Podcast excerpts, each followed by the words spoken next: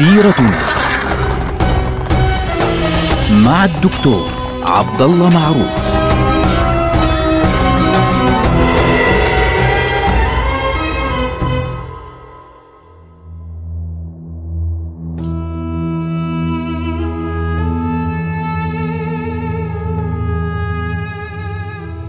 السلام عليكم ورحمة الله وبركاته. سيرتنا نبدأها مع سيرة رسول الله صلى الله عليه وسلم.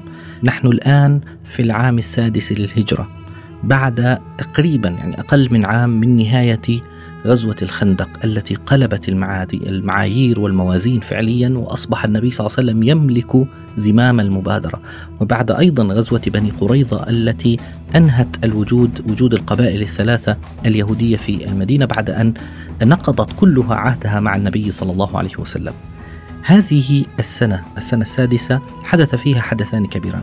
يعني في هذه الحلقة راح نتكلم عن الحدث الأول وهو حدث مهم غزوة بني المصطلق.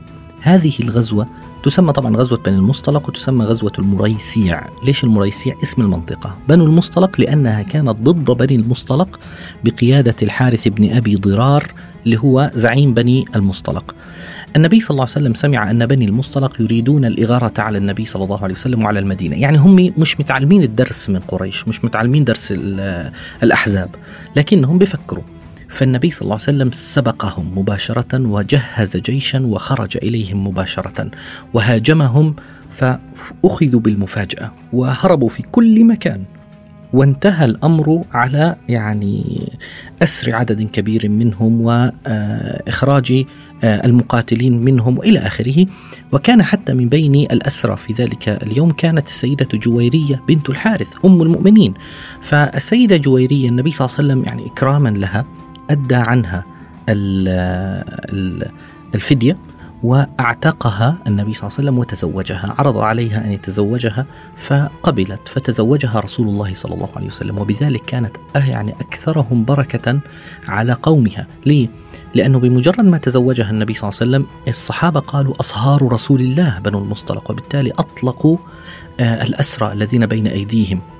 ولذلك كانت أكثر نساء النبي آه، صلى الله عليه وسلم بركة على قومها. الحادثة الأهم التي نتحدث عنها يعني لاحظوا هي الحادثة مبين أنها بسيطة يعني مجرد غزوة مثل باقي الغزوات البسيطة لكن ليس كذلك.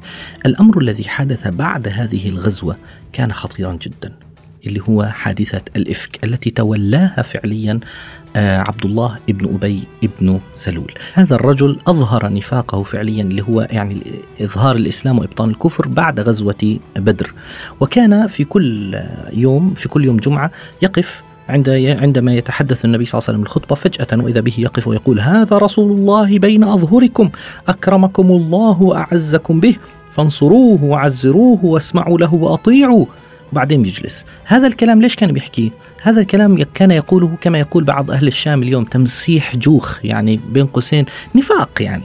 ينافق لرسول الله صلى الله عليه وسلم أمام الناس جميعا. وكان النبي صلى الله عليه وسلم يعلم أن هذا الرجل منافق. المبدأ هنا أنه في تلك الغزوة خرجت مع النبي صلى الله عليه وسلم السيدة عائشة. كان النبي صلى الله عليه وسلم بيعمل قرعة فبتطلع القرعة في هذه المرة على السيدة عائشة فخرجت معه. السيدة عائشة كانت في ذلك الوقت صغيرة خفيفة يعني خفيفة الوزن فكانوا يحملوها على الهودج بسرعة. الهودج اللي هو زي الغرفة هيك مصنوعة من الخشب ومن الستائر بيغطوها بتكون المرأة في داخلها فوق الجمل. فلما ينزلوا بينزلوها. فلما اقتربوا من المدينة أثناء عودتهم اقتربوا من المدينة كثيرا. فنزلوا الهودج والسيدة عائشة وهي خلص بعد ما نزلت وضعت يدها على صدرها وإذا بها تفقد عقدا. كان هذا العقد يعني أخذته إعارة من أختها. فصارت تبحث خرجت تبحث من الهودج أثناء الاستراحة قبل أن يدخل المدينة مباشرة. فخرجت تبحث تبحث تبحث تبحث وابتعدت ابتعدت ابتعدت حتى لم تعد ترى الجيش. في المقابل النبي صلى الله عليه وسلم قال أيها الناس هيا اخرجوا مباشرة. فبدأوا يخرجون تقول بعض القصص إنه حدثت يعني مشكلة فعليا أقامها عبد الله بن أبي بن أبي سلول في ذلك اليوم، لكن المبدا إنه آه يعني ما الذي جعل النبي صلى الله عليه وسلم إنه يخرج مباشرة، قال أيها الناس تجهزوا يلا. فإجوا الناس وبدأوا يتجهزون وإجا بعض الرجال وحملوا هودج السيدة عائشة ولم يشكوا إنه الهودج خفيف لأنه السيدة عائشة أصلا خفيفة. وحملوا الهودج حطوه على الجمل وحملوا حالهم ومشوا وهم لا يعرفون أنها غير موجودة. أما هي فإنها بحثت عن العقد وجدته بعد مسافة طويلة جدا ثم أخذت العقد ورجعت إلى مكان المخيم وإذا به المخيم فارغ ليس فيه أحد فماذا قالت؟ قالت أكيد سيفتقدونني ويعودون إلي ويأخذونني بعد لحظات يعني أو ممكن بعد شوية بكرة الله أعلم فجلست تنتظر. وهذه يعني هذه نقطة ذكية إنه إذا ضاع الإنسان يجب أن يجلس في نفس المكان ينتظر. مش بروح بدور عشان يضيع بزيادة. فجلست تنتظر وإذا بها تنام فتسمع صوتا يوقظها فعليا. استيقظت على صوت رجل يقول إنا لله وإنا إليه راجعون. زوج رسول الله صلى الله عليه وسلم.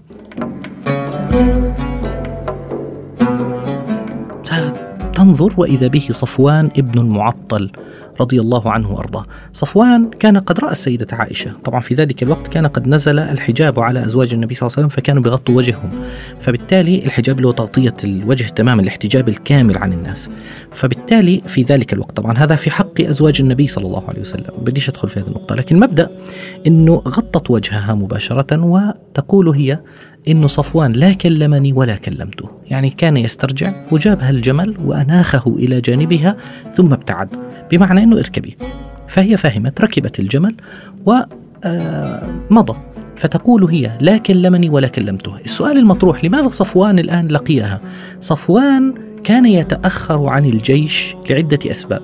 بعض طبعا في روايات ما بعرفش من وين تيجي بيحكوا لك أنه كان ينام كثيرا. لا لا مش لهالدرجة صفوان كان يتأخر في آخر الجيش يعني في المؤخر لكي يحمي مؤخرة الجيش. يتأكد أنه ما في حدا بيلحق الجيش.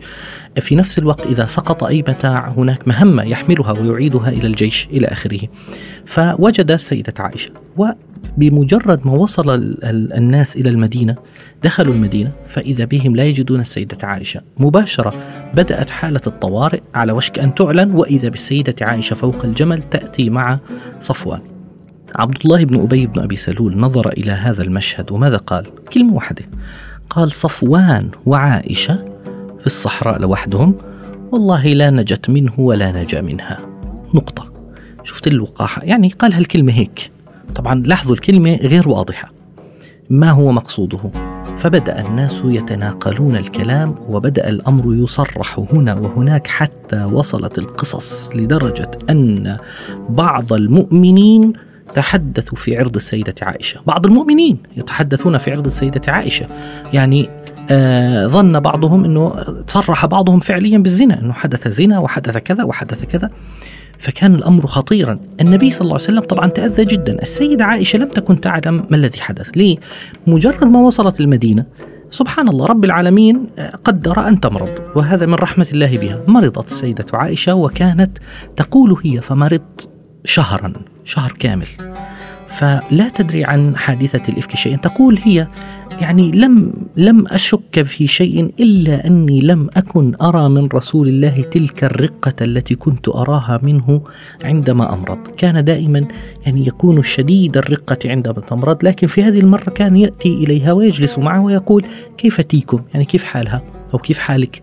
نقطة. فتقول هي استغربت أنه من ذلك لكنها لا تدري عن شيء. شهر كامل والناس يفيضون يفيضون في الكلام.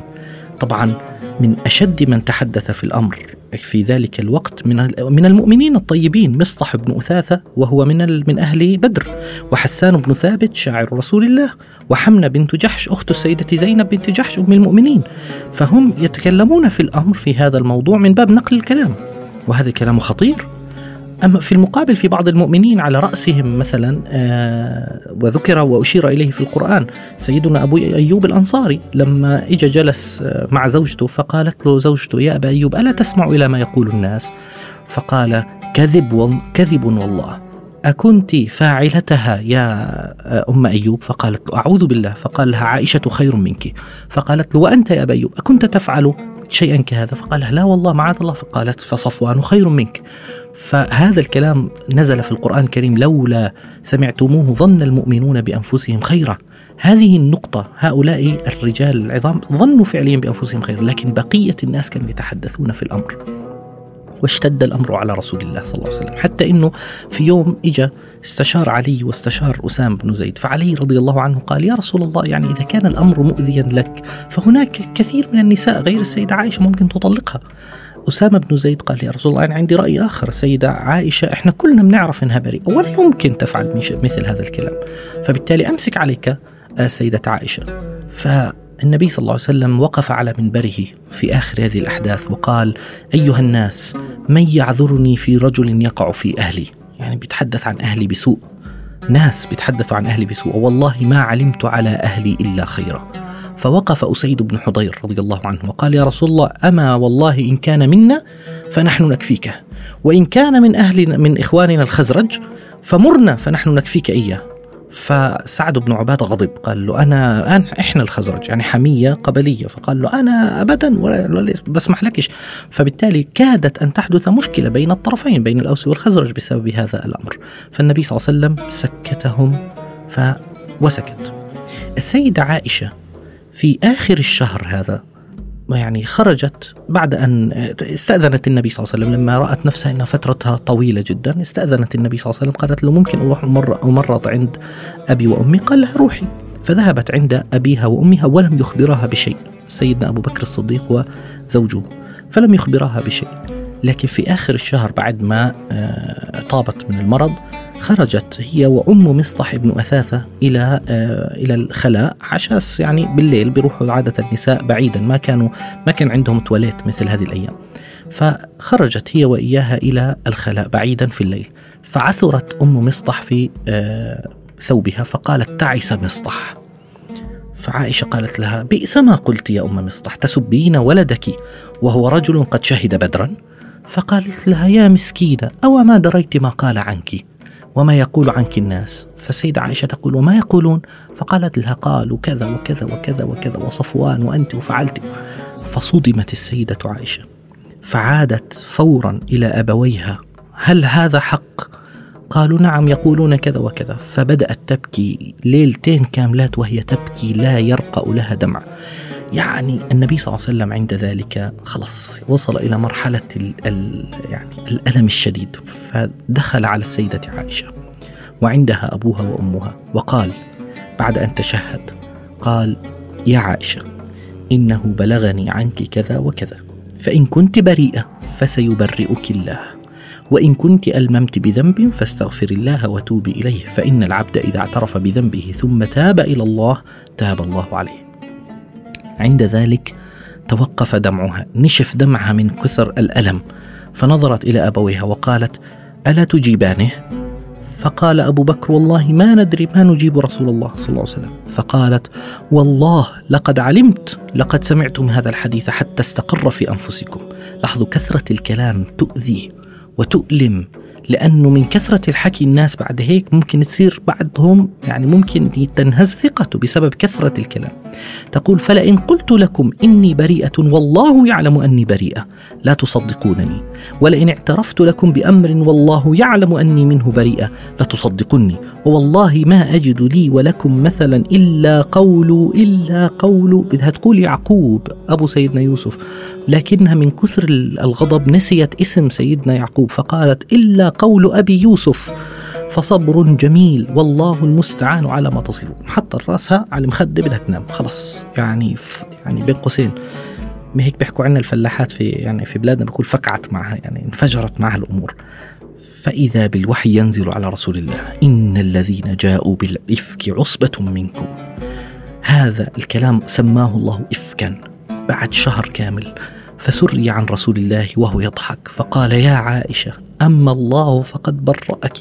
فأمها من شدة السرور قالت قومي إلى رسول الله. فقالت السيدة عائشة من كثر ما هي طبعا هي سعيدة أن ينزل بها قرآن. هي كانت تقول والله لنفسي أحقر عندي من أن ينزل في قرآن. إنما كنت أرجو أن يرى رسول الله رؤيا يبرئني الله بها. فقط. لكن ما تخيلت أن ينزل قرآن فيها؟ فنزلت وكانت واثقة من محبة النبي صلى الله عليه وسلم فقالت والله لا أقوم إليه ولا أحمد إلا الله. تدلل يعني على النبي صلى الله عليه وسلم. وجلد الثلاثة الذين تحدثوا وأما عبد الله بن أبي اللي هو رأس الفتنة. آه لم يجلد. ليه؟ لأنه وقته وضعه راح يكون يعني راح يثير فتنة كبيرة جدا. عمر بن الخطاب في هذيك المرحلة قال للنبي صلى الله عليه وسلم يا رسول الله ذرني أقتل هذا الرجل. هو اللي أطلق كل المعلومة. هو ما حكاش لاحظوا ما تكلم بكلمة زنا. عشان هيك أصلا كان هناك يعني آه، ثغرة في موضوع في موضوع الجلد أو حد القذف هنا. فهو ما قال هذه الكلمة لكن عمر كان ساخط عليه. فقال يا رسول الله ذرني أقتله. فالنبي صلى الله عليه وسلم قال له لا لا تقتله يا عمر يعني حتى لا يغضب له قومه. فلأنه هو من الخزرج فعليا. فالنبي صلى الله عليه وسلم قال له بعد أن انتهى الأمر فعليا قال له كيف ترى يا عمر؟ أما والله لو قتلته يوم قلت لاقتله لأرعدت له أنف يعني لغضب له قوم. ولو أمرتها اليوم بقتله لقتلته. فقال له عمر قد والله علمت لأمر رسول الله أعظم بركة من أمري. قضية وغمة طويلة مدتها شهر يعني انقشعت فعليا عن المدينة. نتعلم منها دروسا عظيمة جدا. حتى رسول الله أوذي في أهله وفي سمعته وفي كل حياته صلى الله عليه وسلم. كان شهرا صعبا جدا على رسول الله صلى الله عليه وسلم ولكن يجب أن نجلس ونتفكر في هذه القصة تفكرا طويلا جدا ونحن نقرأها فعليا في القرآن الكريم. نلقاكم على خير. والسلام عليكم ورحمة الله وبركاته.